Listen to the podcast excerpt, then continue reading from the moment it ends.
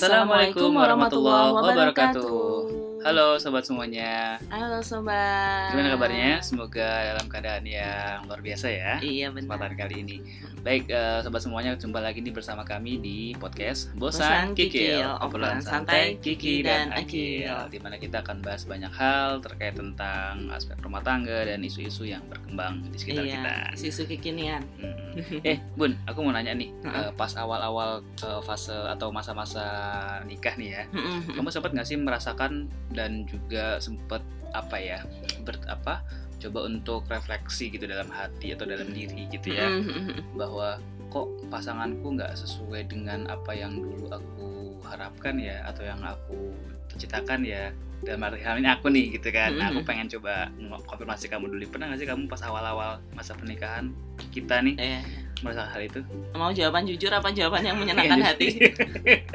jujur dong kan ini kan adalah sebuah ini ya kita based on experience kita nih Ya udah, apa sabar ya.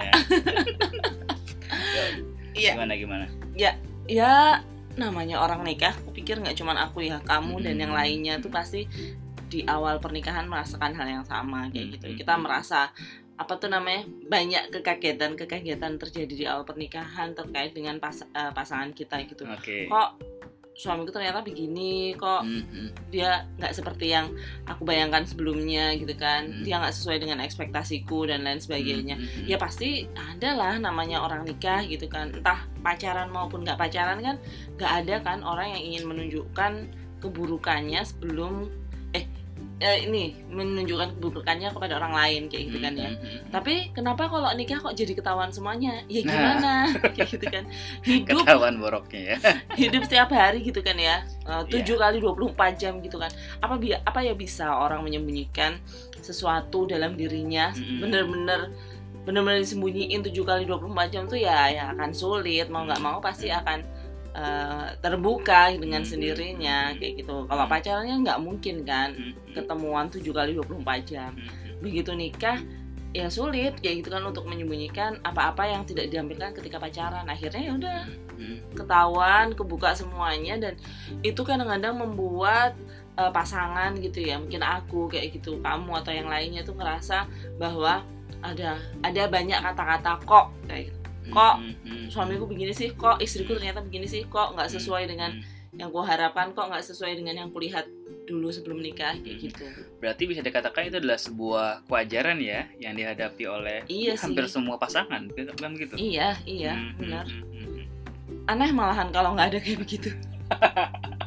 kalau kamu nih kalau kamu nangkapnya aku dulu seperti apa dan pada akhirnya ketika ka- kamu lebih paham atau lebih kenal aku kayak gimana Eh, mungkin sebenarnya ini sesuatu yang wajar ya. Hmm. semuanya cewek ataupun ibu-ibu juga ngerasakan Hmm, yang sama dengan pasangannya.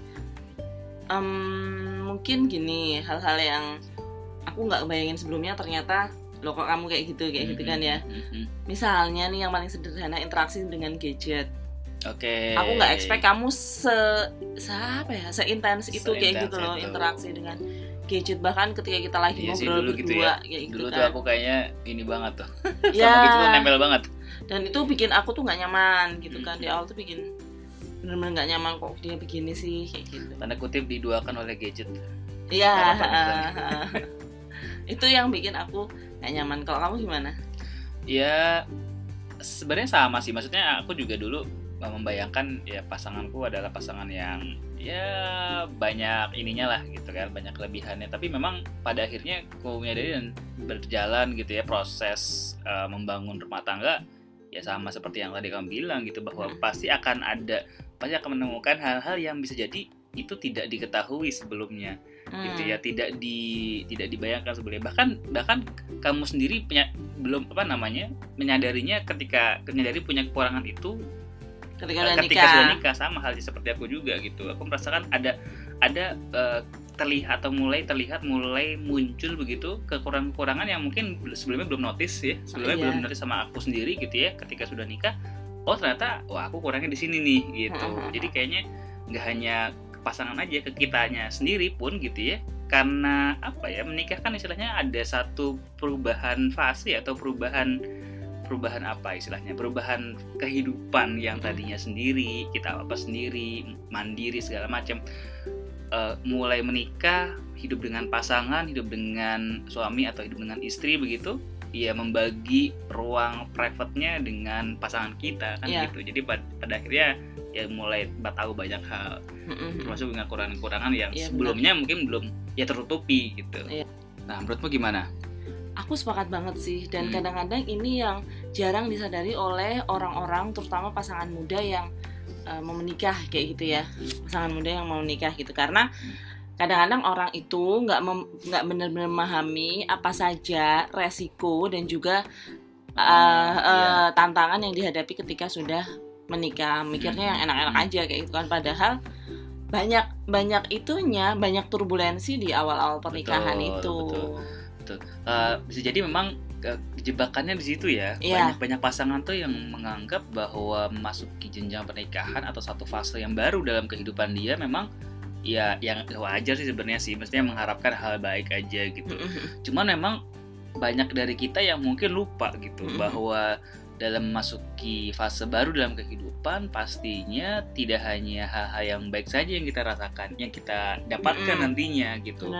Ada hal-hal yang mungkin ya tadi gitu Iya benar. hal yang kita tidak duga sebelumnya yang itu adalah kaget gitu ya. itu adalah hal-hal yang sifatnya itu adalah apa namanya eh, tidak sesuai dengan ekspektasi bahkan ya kita merasa wah kok kayak gini banget ya Iya. gitu itu kok terjadi gitu Benar. dan kita benar kata kamu katamu tadi kita belum belum sampai pada titik mengantisipasi hal itu Nah, Meng- eh, sebelum mengantisipasi mengetahui hal itu iya. menyadari hal itu sampai pada akhirnya mengantisipasi hal itu Benar. terjadi kalau Iya. terjadi seperti apa Enggak.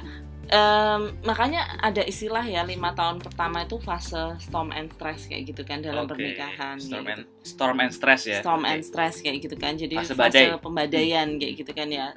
Sebelum sa- sampai nanti masuk ke fase-fase yang udah mulai Hmm. normal kayak gitu Hmm. kan ya. Ya emang lima tahun pertama, 10 tahun, eh, lima tahun kedua, lima tahun ketiga itu kan Hmm. tantangannya beda-beda. Tapi tapi emang tapi pen, penjenjangan itu atau staging itu ya tergantung bagaimana kita ini nggak sih Iya, sebenarnya? tapi itu itu pandangan secara umum. Secara umum ya. Maksudnya teori itu teori itu muncul dari eh, apa ya hasil riset em, secara umum kayak gitu kan. Ada juga yang mungkin tiga tiga tahun atau dua tahun udah mulai udah mulai apa tough kayak gitu kan ya, udah mulai Hmm. stabil kayak itu juga ada.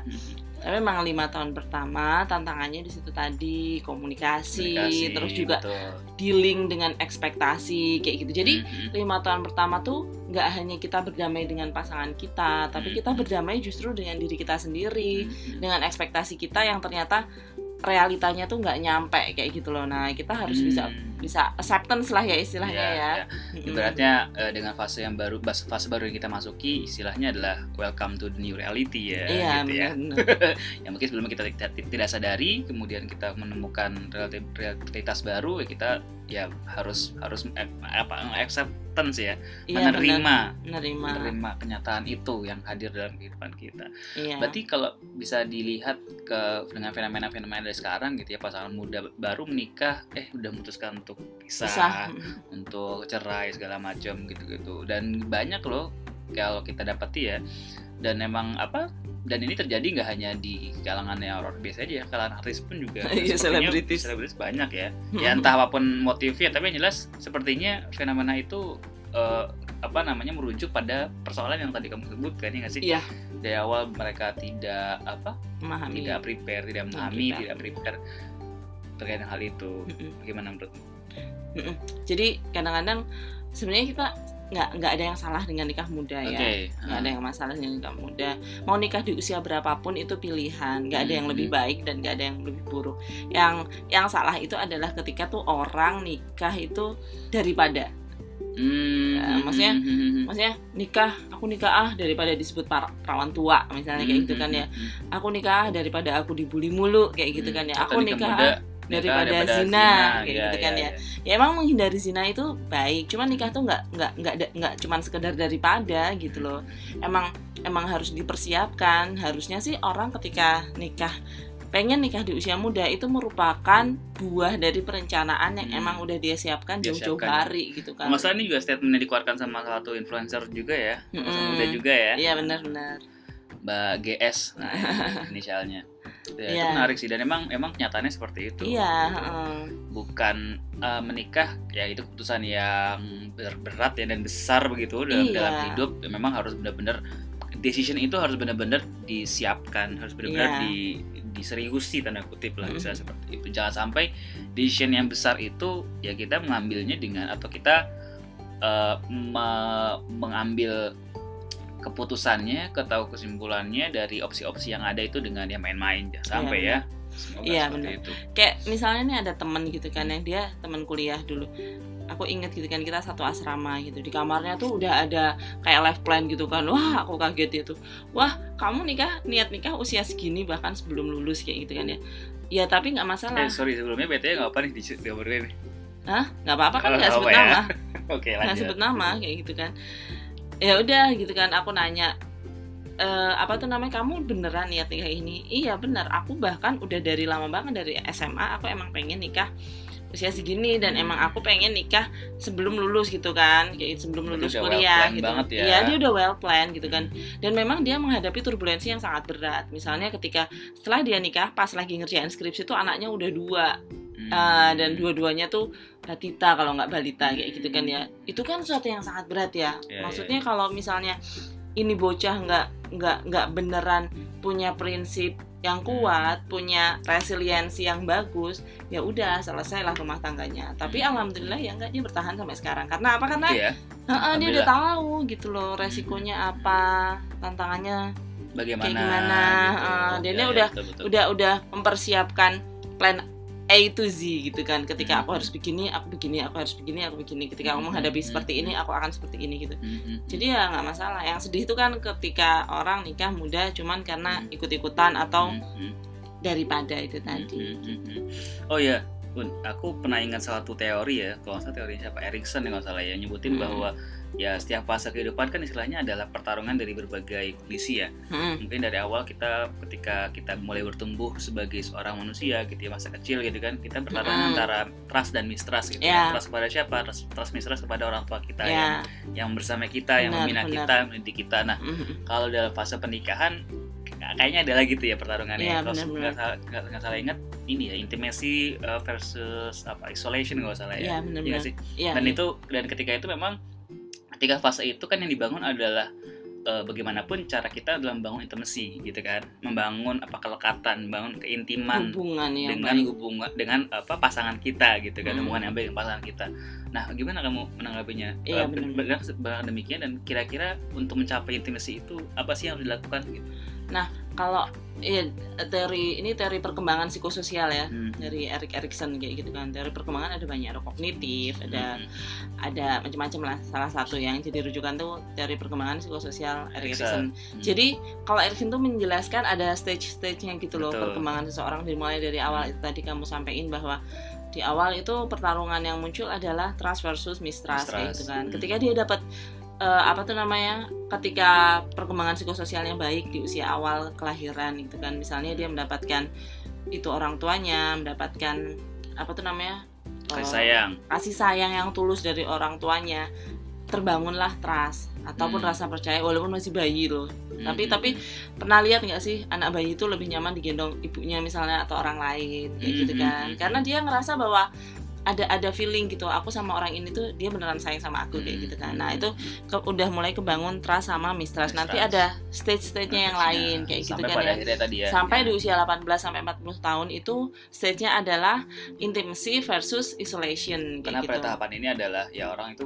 eh, ya tadi yang aku bilang ya masuk di fase kehidupan berikutnya gitu Iya, ya benar-benar. menikah itu tadi gitu ya Iya, kita ha. sebelumnya Sebenarnya kalau misalnya orang orang luar tuh definisi intimacy itu bukan bukan nggak cuman menikah ya. Kita kan tahu orang orang luar tuh beda lah konsep pernikahannya sama kita kayak gitu. Tapi lebih kepada bagaimana menjalin komitmen atau hubungan yang serius dengan pasangan kayak Hmm. gitu. Yang melibatkan emosi yang melibatkan apa tuh namanya eh ya itu nih komitmen kesepakatan hubungan yang bertanggung jawab lah ini ya memberikan rasa aman ya iya terhadap ha. pasangan ya benar-benar gimana saling memberikan rasa aman terhadap pasangan benar gimana gimana seorang itu berhasil membangun hubungan yang bertanggung jawab dengan Nice. dengan lawan jenisnya dengan pasangannya kayak gitu Hmm. jadi nggak cuma sekedar senang-senang atau pacaran atau apa pun kayak gitu loh Ya, nah menarik, di sini menarik. di sini di sini tantangannya ketika gagal gagal membangun intimasi maka yang terjadi adalah isolation itu tadi dia nggak bisa menjalin hubungan yang bertanggung jawab dengan pasangan dan pera- gitu. lebih merasa nyaman dengan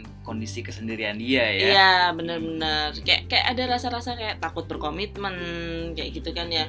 Takut untuk eh, bertanggung jawab dengan pasangannya. Takut gitu loh ketika ah aku nanti kalau berkomitmen dengan seseorang aku harus eh, bertanggung jawab terhadap dia harus ada ego yang aku turunkan harus ada orang yang aku pahami harus ada orang yang aku mengerti dan lain-lain kayak Hmm, gitu hmm, hmm.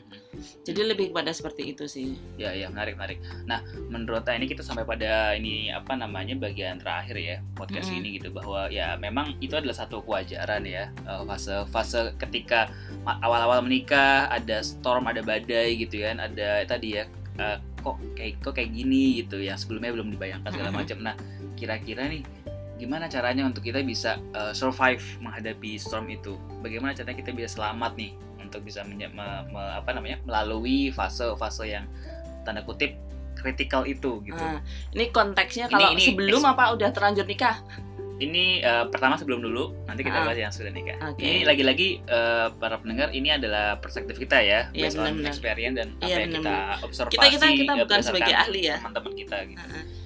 Ini di luar pandangan kita sebagai Hmm. ahli kita bukan ahli lah Hmm. gitu tapi ini cuman sharing aja gitu Hmm. ya kalau sebelum nikah ya tadi seperti kita udah bahas kita harus uh, apa tuh nama me- namanya menyadari Menyadari ya. menyadari Ini dari dari awal, sejak awal gitu ya. Mm-mm. resiko dan tantangan serta tanggung jawab yang harus dibangun ketika sudah menikah Hmm. nggak lagi bicara tentang diri sendiri tapi juga kita harus bicara dengan eh, berbicara tentang pasangan kita Oke, kayak gitu ya, nyadari jadi kalau sebelum nikah tuh disiapkan kayak gitu benar-benar Hmm. disiapkan dan benar-benar belajar gitu kan ya belajar dari berbagai hal dan berbagai perspektif itu kalau dari aku ya sebelum nikah nah kalau udah nikah ya itu tadi udah terlanjur nikah nih gimana caranya mempertahankan hubungan yang yang mungkin mengalami turbulensi di fase awal kayak gitu Hmm. yang pertama seperti yang kita bahas di podcast sebelumnya Ya. itu komunikasi, Komunikasi. gimana kita bisa belajar asertif gitu ya Hmm. menyampaikan apa yang menjadi kemauan atau unek-unek kita perasaan kita kepada orang lain dengan cara yang baik nah gimana caranya kan udah kemarin kita bahas itu yang kedua kalau menurutku sih lebih kepada dealing ya acceptance Hmm. ya Hmm. jadi nggak cuman kita berdamai justru bukan berdamai dengan pasangan kita Tapi di tapi sendiri dulu berdamai ya. dengan diri Iya, sendiri itu awalnya gitu itu kan dulu. Hmm. berdamai dengan ekspektasi kita yang terlalu tinggi, Yes. berdamai dengan dengan apa ya realita yang jauh dari apa yang kita bayangkan Yes. kayak gitu. Ya, dengan dengan dengan sadar banget kita ya bisa berdamai itu tadi. Hmm. Ibaratnya sebelum menikah yang dilakukan adalah ini ya, hope for the best, prepare for the worst ya. Iya benar gitu, benar. mengharapkan yang terbaik seperti apa gitu ya itu harapan lagi-lagi itu hak kalian ya hak kita Iya. semuanya ya Emang kita harus Emang harapannya kita yang punya terbaik sih terbaik ya. ya tapi di sisi lain juga jangan lupakan bahwa ada sisi-sisi ketidaksempurnaan dalam Benar, pasangan kita yang benar. itu adalah ya kita harus prepare Iya. ya, prepare prepare for the worst tadi gitu Iya. ya. Dan itu eh, harus memang di, di- dilihat ke situ atau diarahkan ke situ. Dan ketika sudah menikah tadi yang yang sudah sampaikan benar bahwa kita harus benar-benar apa namanya su- apa me- memaknai setiap proses yang berjalan dengan dengan baik gitu. Kadang-kala lupa tuh. Kadang-kala kita juga ya fokus pada eh, tanda kutip hubungannya itu sendiri. Tidak memaknai prosesnya. Iya. karena karena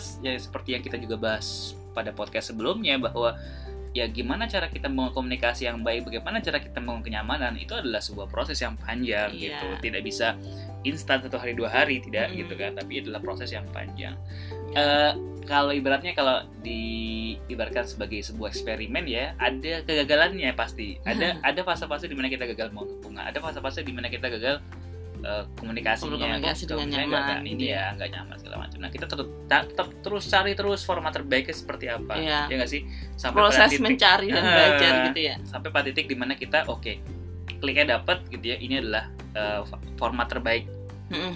aku nih sama pasanganku komunikasi kayak gini segala macam gitu dan itu adalah proses Proses. dan ketika kita bicara tentang proses ya every step of the process itu harus kita maknai kita nikmati dengan Iya, dengan dengan baik kita nggak enjoy gitu ya nggak sih? Walaupun emang prosesnya ya lika-liku naik turun kelok-kelok gitu nggak akan menemukan jalan lurus pastinya ya nggak sih? Gitu, jadi lebih ke situ. Nah Dan ini ini itu loh ya yang paling penting juga adalah ini tuh harus dilakukan oleh dua pihak. oh iya benar nggak boleh satu orang aja ya nggak Kalau boleh sebisa mungkin jangan satu orang. Makanya tadi kan udah dibahas. beristri saja harus keduanya Makanya tadi udah dibahas yang namanya komunikasi itu pentingnya supaya uh, ada keterlibatan dua pihak gitu. Hmm, hmm, hmm. Kasian lah kalau misalnya satu pihak udah berusaha mati-matian mempertahankan hubungan yang baik sementara yang lainnya nggak ada nggak ada effort gitu kan yang nggak ada ikhtiar Hmm. itu juga nggak akan berhasil dengan deh. baik sih. mantap ini bahasannya mantap ya padat dan mantap nih Dan ini sebenarnya pengingat buat pengingat kita juga sih. juga sih ya Hmm. eh, karena memang ya kita eh masih juga masih terus berjalan ya masih terus Iya, berproses ya Mm-mm. untuk menemukan format terbaik apakah kalau dia menyakat apakah kita semua udah menemukan format terbaik Hmm. belum sih masih harus ada terus terus mencari lah intinya terus mencari terus berproses gitu karena kita nggak pernah tahu ya titik ini kita seperti apa ya kita bisa merasakan klik nyamannya seperti apa tapi ya kita juga harus merasa apa ya merasa tidak puas gitu harus Iya. harus terus mencari format gimana terus terus cari terus mencari terus mencari sampai pada titik di mana ya kita enjoy kita enjoy kita nikmati prosesnya gitu ya Iya. sampai Bahagia. bahagia gitu ya yang kita harapkan kebahagiaan ya kebahagiaan dunia akhirat Iya, benar-benar. kebahagiaan dunia akhirat oke eh, para pendengar semuanya sepertinya itu yang bisa kita bahas pada kesempatan kali ini lagi-lagi kami highlight dan kami garis bawahi adalah ini adalah based on our experience Ya, gitu ya Based on our pers- perspective. perspektif gitu Mm. kan berdasarkan perspektif kita pandangan kita memang eh, ada ada yang cocok mungkin me- apa namanya me- memakai apa yang kita atau mengadaptasi apa yang kita tadi obrolin gitu ya ada ada yang juga nggak cocok ada yang Iya. nggak nggak sama gitu ya memang sejatinya seperti itu gitu Mm. ini adalah pandangan kita perspektif kita ya, kalian boleh percaya boleh tidak boleh pakai boleh tidak seperti itu lagi-lagi at the end kan yang menjalani kehidupan adalah Kita sendiri. masing-masing kita Iya. sendiri gitu. Cara kita beda, mungkin sama mungkin beda. Nah, tergantung nanti bagaimana kita mengeksplorasi dan mengobservasi perjalanan kita masing-masing. Ya. Kan begitu? Siap. Oke. Itu aja mungkin terima kasih banyak sekali lagi kami sampaikan para pendengar setia semuanya. Makasih ya. Sampai berjumpa lagi di podcast berikutnya. Assalamualaikum warahmatullahi wabarakatuh.